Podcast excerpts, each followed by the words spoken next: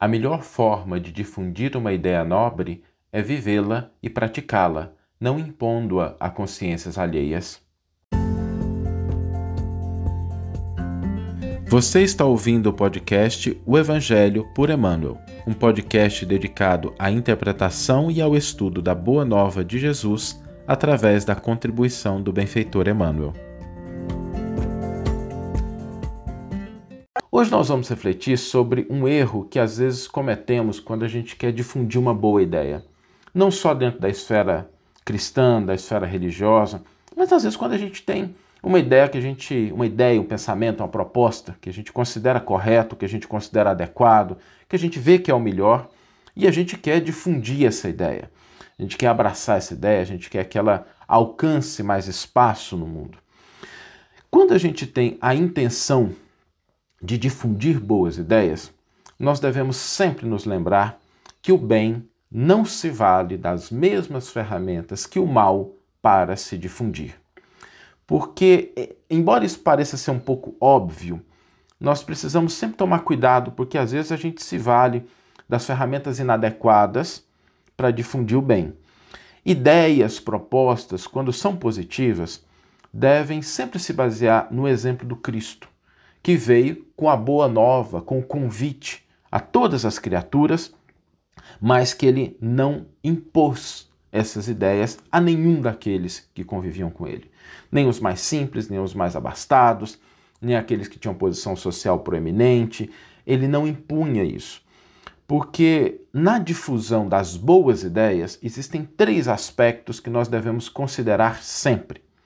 O primeiro deles é que uma boa ideia, uma boa proposta, ela deve sempre trazer a adesão sincera da vontade. A adesão sincera da vontade. Porque sem essa adesão sincera, nós podemos impor, nós podemos obrigar, mas assim que aquela imposição, que aquela restrição se afastar, nós teremos a pessoa retornando ao mesmo comportamento anterior, porque ela não vai estar agindo por uma adesão livre, mas simplesmente em função daquela adesão. E o bem não comporta esse tipo de postura. Outra coisa que é importante a gente lembrar é que nós não podemos, na intenção de promover o bem, destruir, condenar, agredir. Porque isso seria se valer de ferramentas que o mal se utiliza para se difundir e a gente utilizá-las na difusão do bem, o que seria um grande equívoco. Então, nós não devemos promover o bem destruindo. Segundo, ou terceiro, e talvez mais importante, nós precisamos reconhecer que cada pessoa é diferente da outra. A diversidade é uma lei universal.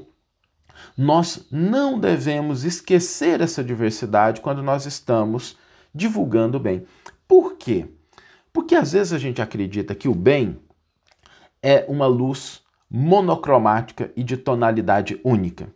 E a gente às vezes se esquece que o bem é uma luz eterna, mas ele se ajusta à capacidade de retenção e percepção de cada um. Então, terceiro elemento importante, a Vivian está até anotando aqui, deixando na tela para gente, muito bom, Vivian, obrigado. Terceiro elemento importante, reconhecer a diversidade das pessoas. Porque quando a gente reconhece essa diversidade, nós começamos a perceber que muitas vezes a percepção que nós temos é uma percepção de um aspecto do bem. E pode estar certo, mas o bem tem outros aspectos que podem atender pessoas em diferentes níveis de consciência.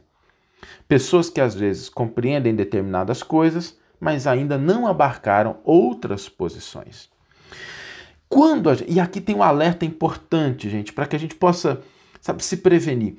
Quando a gente enxerga o bem a partir de uma única perspectiva, de uma perspectiva dogmática, de uma perspectiva monolítica, não raro nós estamos cegos. Por quê? Porque enxergar o bem significa enxergar o amor divino em todas as suas manifestações. E Deus ama o verme que está às vezes no barro e ama o anjo. Mas o verme não necessita das mesmas coisas que o anjo e vice-versa. Se a gente for olhar uma planta, por exemplo, o zelo e o cuidado do agricultor, ele só é eficiente quando ele considera as características da planta. Nós não podemos cultivar um pé de couve da mesma forma que cultivamos um pé de abacate. Embora a intenção seja a mesma, os mecanismos de difusão são diferentes.